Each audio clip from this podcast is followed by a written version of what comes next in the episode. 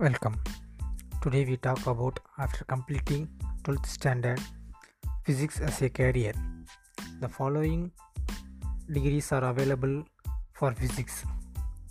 There are integrated MSc Physics, Central Universities through CUCET, Central Universities Common Entrance Test, Central Research Institute like IISER using KVPY, JEE, and mains and advanced IISER and aptitude test.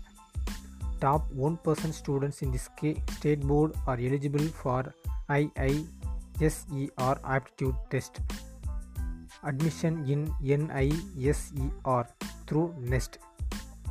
BSc Photonics, BSc Physics, BSc Max in honors in Chennai Mathematical Institute, BSc honors in Mathematics and Computer Science in Chennai Mathematical Institute, 5 year dual degree in IIST, BTech plus Master of Science,